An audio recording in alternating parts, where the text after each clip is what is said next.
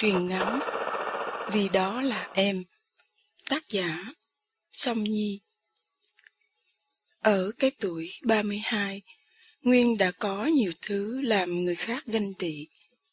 Anh cao ráo, dễ nhìn Là chủ của một công ty ăn nên làm ra. Có bạn gái xinh xắn Và là người mẫu nhiều triển vọng. Mọi thứ thật tốt đẹp và hoàn hảo. Đôi khi, Nguyên cũng cho rằng mình được ngôi sao may mắn ưu ái. Cuộc sống sẽ cứ như thế cho đến một ngày cô xuất hiện. Hôm ấy, Hùng, người bạn thân và là đối tác của Nguyên, hẹn anh ra một quán cà phê để bàn về một bản hợp đồng mới. Khi Hùng ra về, Nguyên đứng dậy, cho cái laptop vào cặp để chuẩn bị đi đón cô bạn gái Trúc Ly. Bỗng, một đôi tay bé nhỏ ôm lấy chân anh, kèm theo tiếng gọi khẽ của một đứa bé. Ba, con với mẹ kiếm ba lâu lắm. Theo phản xạ, anh vội xoay người và cúi xuống. Trước mặt anh là một cô bé gái xinh xắn, chừng năm tuổi, tóc cài nơ chuột Mickey màu hồng nhạt. Đôi mắt trong veo ngân ngấn nước đang nhìn anh. Với tình huống bất ngờ chưa gặp như thế này, anh không biết phải làm sao ngoài cách đưa mắt nhìn như tìm kiếm người đi cùng bé. Đúng lúc đó thì cô xuất hiện. Cô để vội hai ly kem trên tay lên bàn đi tới gỡ tay bé ra khỏi chân anh và nói với anh. Xin lỗi anh, bé nhận nhầm người. Anh ngước mắt lên nhìn. Đó là một người phụ nữ chừng 27 tuổi, ăn mặc giản dị. Qua cử chỉ của cô, dễ dàng nhận ra cô là mẹ của đứa bé. Nhưng điều anh quan tâm là hình như ánh mắt của cô ấy khi nghiêng nghiêng nhìn rất quen. Hình như anh đã gặp ở đâu rồi, nhưng nhất thời anh không nhớ ra. Khi anh còn đang lục tìm trong trí nhớ, thì cô đã dẫn bé gái đi mất. Mặc kệ cho mẹ kéo đi, bé gái vẫn dõi ánh mắt như một dấu hỏi về phía anh. Hai tuần sau, vào một ngày thứ bảy rảnh rỗi, khi đi đang đi siêu thị mua đồ, anh chợt giật mình vì lại bị ôm chân như ở quán cà phê. Khi nhìn xuống, anh ngạc nhiên vì vẫn là bé gái xinh xắn ấy cùng câu nói cũ. Và cô cũng xuất hiện sau đó với vẻ mặt ngại ngùng cùng chiếc xe đẩy đồ đang mua dở dang. Nhưng lần này, mặt cô kéo, đứa bé vẫn cố ôm lấy anh. Cô bé vùng vẫy và khóc à lên khi bị mẹ kéo. Con cần ba, con với mẹ nhớ ba lắm. Ba, ba không thương mẹ với con sao? Trước những cái nhìn tò mò của những người chung quanh, mắt cô long lanh bối rối. Lại ánh mắt quen thuộc đó khiến anh chợt nhớ cần phải hỏi cô vài điều. Để tránh cho cô khỏi phải khó xử trước đám đông, anh bước tới, đưa tay ẩm đứa bé lên, nói nhanh là muốn giúp cô và mời cô ly cà phê vì anh có chuyện muốn hỏi. Khi ngồi yên vị trong quán, anh nói cô rất quen, anh đã gặp rồi, anh đoán chắc như thế. Những thắc mắc của anh được cô nhanh chóng giải thích. Em tên là Phương. Em biết anh tên Nguyễn Hoàng Nguyên. Mười năm trước, vào một buổi chiều, khi đi học về ngang sân vận động của trường Đại học Kinh tế, vô tình trái banh do anh đá bay trúng vào mặt em khiến em ngã nhào, bể kiến mắt và quần áo lấm lem. Anh đã đưa em về xin lỗi ba mẹ em và sau đó mua kính khác đền cho em.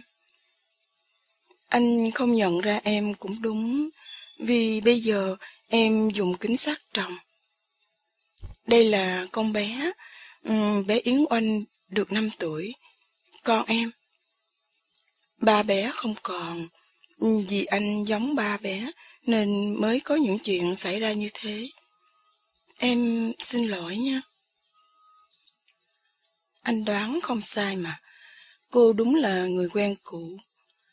Anh hỏi thăm thì biết cô đang sống ở một căn nhà thuê nho nhỏ, cũng gần khu nhà anh.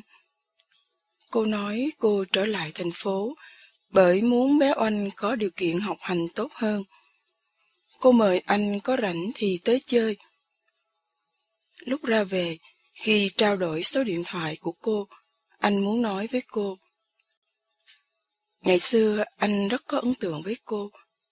Sau đó anh có trở lại nhà cô tìm kiếm, nhưng người ta nói gia đình cô đã dọn đi nơi khác. Có điều anh ngập ngừng lại không dám nói. Thời gian sau đó, thỉnh thoảng anh vẫn hẹn cô uống cà phê như những người bạn. Bé Oanh luôn được cô dẫn theo, và bé vẫn kêu anh là ba như cũ. Anh ngăn cô, cứ để như thế, đừng cấm cản con bé.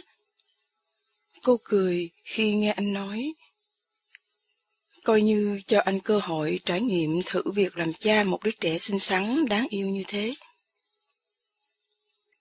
Một buổi chiều, khi đi làm về ngang một cái xớp đồ chơi trẻ em, thấy con gấu bông màu hồng rất dễ thương, anh ghé vào mua và tới nhà cô.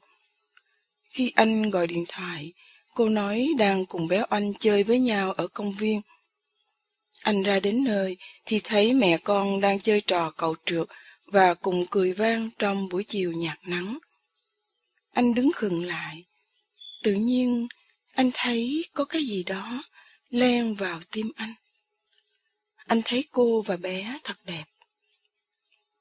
Cả tuần nay, anh mất ngủ vì lô hàng nhập khẩu có vấn đề, phải chờ kiểm tra. Cứ nghĩ tới cái ngày vỡ hợp đồng, phải bồi thường thì anh toát cả mồ hôi. Nguy cơ phá sản lơ lửng trên đầu, chẳng hy vọng gì cứu vãn. Tối hôm đó, ra khỏi công ty, anh thấy sao lòng triệu nặng. Rẽ tay lái, anh chạy xe đến nhà Trúc Ly. Khi anh tới nhà, Trúc Ly đang say sưa hát hò và ăn uống với đám bạn gái. Anh lặng lẽ quay ra. Anh không biết phải đi về đâu trong khoảnh khắc buồn phiền này. Anh chợt nhớ tới cô và bé Oanh. Nghe tiếng chuông, cô chạy ra mở cửa. Bắt gặp anh trong bộ dạng thiểu não như thế. Cô không hỏi anh chuyện gì, chỉ lặng lẽ đi nấu bữa ăn tối. Sau bữa cơm, trời đổ mưa tầm tã. Cô nhỏ nhẹ nói với anh. Nếu anh không ngại, anh có thể ở lại. Cô biết anh đang gặp khúc mắc. Khi ba mẹ cô di dân đoàn tụ với anh trai ở nước ngoài, có để lại cho cô một căn nhà hiện cô đang cho thuê. Nếu anh đồng ý, thì ngày mai cô mang đi thế chấp ngân hàng số tiền đó, coi như cô đầu tư vào công ty anh. Trong khi anh còn đang chần chừ, sợ thất bại, thì cô đã động viên anh. Thật ra thì số tiền đó cũng chẳng thể giúp anh giải quyết hết vấn đề hiện tại. Nhưng nhìn ánh mắt đầy niềm tin của cô, anh thấy mình như được tiếp thêm nghị lực. Tối hôm đó, khi cô kể chuyện cô bé lọ lem cho bé anh nghe, anh nằm trên sofa nhà cô, tận hưởng khung cảnh yên bình. Mà hình như trong cuộc sống của mình, anh thiếu từ lâu lắm. Anh chìm dần vào giấc ngủ. Sáng hôm sau, anh tới công ty với tâm trạng bình thản, chờ đợi những điều xấu nhất có thể xảy ra. Trưa hôm đó, anh hẹn Trúc Ly đi ăn cơm và nói lời chia tay. Mặc cho cô giận dữ và nói là sẽ trả đũa, chẳng bỏ qua như thế cho anh. Khi cô đi rồi, anh cười nhẹ và tự hỏi không hiểu tại sao bao năm qua anh có thể cùng Trúc Ly làm thành một đôi. Anh hiểu rõ không phải cô yêu thương hay hối tiếc khi chia tay anh. Vì có khối người săn đón ngoài kia. Cô yêu cái tôi của chính mình, nên cô không chấp nhận khi người nói lời chia tay lại là anh. Ngay trong tuần đó, vào một đêm khuya, chuông điện thoại của anh đổ dồn. Nhìn thấy số của cô, anh vội vã nghe. Trong tiếng ngắt quãng, cô nói cho anh biết, bé oanh bỗng nhiên đau bụng vật vả. Cô đang trên taxi đưa tới bệnh viện và cô thấy sợ hãi. Khi anh tới bệnh viện, nhìn dáng nhỏ bé của cô khi ngồi chờ trước phòng cấp cứu, lòng anh ngập tràn niềm thương xót. Anh không nói gì, lặng lẽ đến ngồi bên cô, nắm bàn tay cô siết nhẹ. Cô tựa đầu vào vai anh khóc nức nở. Đó là lần đầu tiên anh thấy cô khóc. Không biết có phải ông trời thương anh hay không? Một tháng sau, lô hàng của anh được chứng minh không có liên quan hay vi phạm pháp luật. Mọi việc ổn thỏa. Buổi chiều, hết giờ làm việc, anh ghé mua bánh kem cho bé Oanh. Từ ngày bị nhập viện cảm lạnh đến nay, con bé chưa được ăn lại món bánh ưa thích. Nhớ đến nụ cười của cô và khung cảnh ba người lại ríu rít bên bàn ăn như thời gian qua. Anh nhấn ga cho chiếc xe lao nhanh về phía trước. Khi tới nhà cô, mặc cho anh nhấn chuông nhiều lần, căn nhà vẫn tràn ngập trong bóng tối. Anh gọi điện thoại cho cô, không liên lạc được. Anh lo lắng, sốt ruột, đi tới đi lui, thì gặp bác hàng xóm bên cạnh. Bác sợ sệt nói. Sáng nay, có một cô người cao cao, nhìn rất đẹp, đi cùng vài người nữa đến đây. Không biết chuyện gì mà họ đập phá và chửi bới cô Phương là nạ dòng, đi dọc người yêu của kẻ khác. Khi lối sớm xúm lại can ngăn, họ mới chịu bỏ đi. Trưa, tôi thấy cô Phương mắt đỏ hoe, kéo vali và dẫn theo bé Oanh. Cô ấy có sang nhà tôi gửi chìa khóa, nhờ tôi nói với chủ nhà là cô ấy không thuê nữa khi hết hợp đồng. Và nếu gặp cậu thì đưa cho cậu lá thư này. Không khó khăn để anh đoán biết cô gái ấy là Trúc Ly và đám bạn cơm rượu. Anh thắt lòng khi nghĩ đến cảnh cô phải chịu thiệt thòi khi gặp những người như vậy. Anh nhanh chóng mở bức thư ra đọc ngay. Những con chữ nhảy múa trong mắt anh. Anh, khi anh đọc lá thư này, chắc em đi xa rồi. Anh đừng kiếm tìm viết công, bởi khi quyết định ra đi, em đã biết làm sao để anh không thể tìm thấy. Em cảm ơn anh trong thời gian qua đã đối xử rất tốt với mẹ con em. Ra có một điều em không nói lâu nay. Nếu tình yêu đến từ cái nhìn đầu tiên, thì mười năm trước em đã yêu anh rồi, ngốc à. Vào ngày đầu tiên, anh đá trái banh vào trúng em đó. Nhưng em nhút nhát, không dám nói. Khi ba mẹ em chuyển đi nơi khác, em muốn liên lạc với anh. Nhưng em mặc cảm vì mình tầm thường và nhỏ bé, trong khi anh thì nổi trôi và xuất sắc. Bao năm qua, em vẫn âm thầm dõi theo từng bước chân của anh. Ngày anh đặt danh hiệu là một trong những doanh nghiệp trẻ tiêu biểu. Em đã có mặt ở hàng ghế trong khán phòng với bó hoa. Em muốn chúc mừng anh, nhưng em lại lặng lẽ quay ra khi thấy những cô gái xinh đẹp khác ôm chầm lấy anh. Cũng đúng thôi, anh xứng được như thế. Em tầm thường và mờ nhạt thì đâu có lý nào được anh chú ý tới. Em chỉ có thể đứng từ xa mà nhìn. khi biết anh có người yêu là cô người mẫu Trúc Ly. Em tuy buồn, nhưng vẫn mừng thầm cho anh. Em không di dân cùng ba mẹ, bởi trong thẳm sâu con tim, em còn nuôi hy vọng mong manh là ngày nào đó có thể ở cạnh anh, dù tư cách là một người bạn. Còn đây là điều bí mật mà em chưa nói. Bé Oanh không phải là con của em. Bé không có cha, bởi mẹ bé là một cô gái đáng thương mà em tình cờ biết khi làm tình nguyện viên trong một chương trình đường phố thời còn sinh viên gần trường.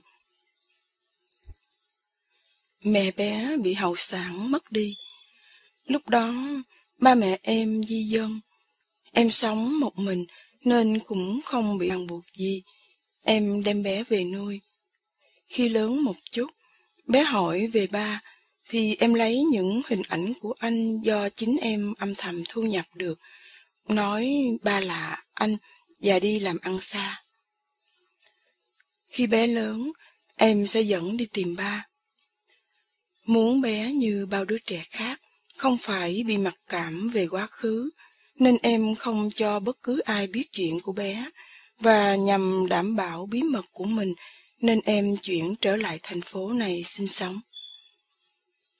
Sau đó, em dẫn bé đi ăn kem, thì vô tình gặp anh trong quán cà phê dạo trước.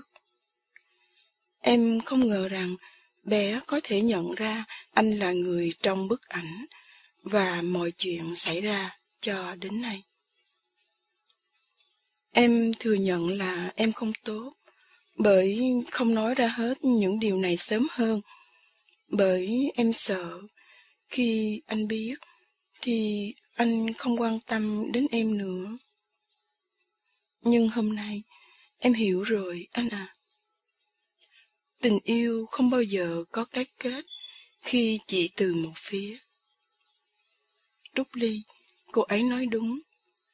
Anh chỉ cảm thấy mang ơn và thương hại. Tội nghiệp hoàn cảnh của hai mẹ con em mà thôi. Em còn ở gần anh thì chỉ làm hại anh.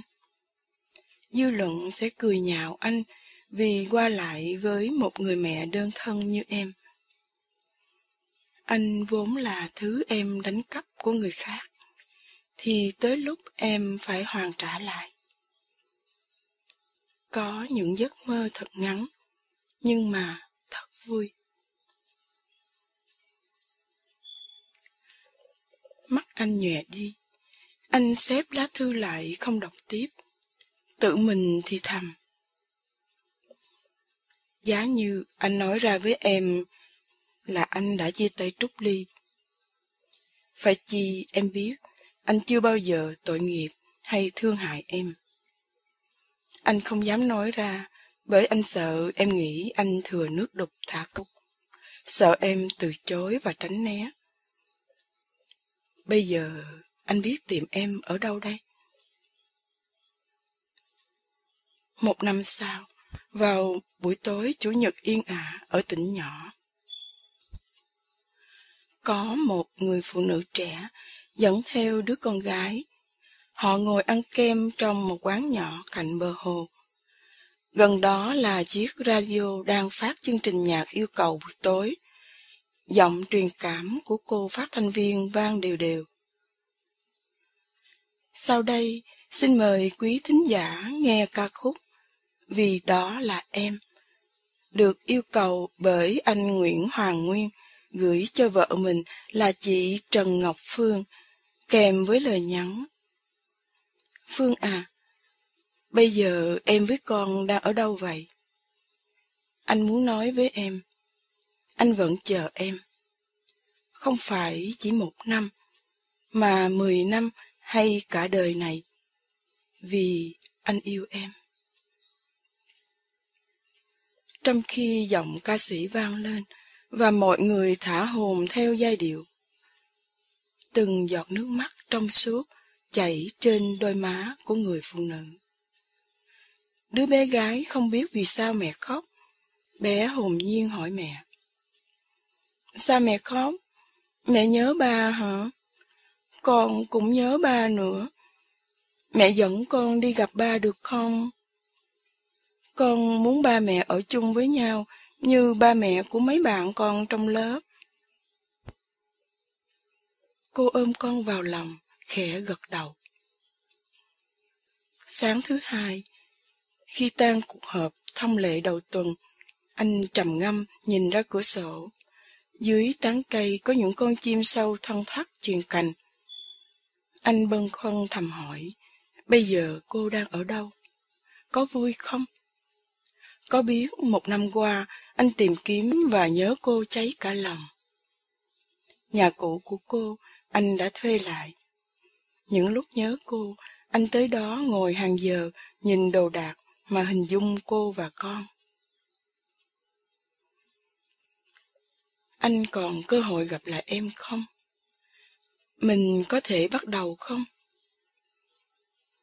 Chợt điện thoại reo lên, cắt ngang dòng suy nghĩ của anh. Một số điện thoại lạ không có trong danh bạ. Anh bật máy. Đầu dây bên kia im lặng, ngập ngừng chừng 10 giây và một giọng nói nhỏ quen thuộc cất lên. Em cùng béo anh đang ngồi trên xe khách lên thành phố. Chừng một giờ nữa thì tới.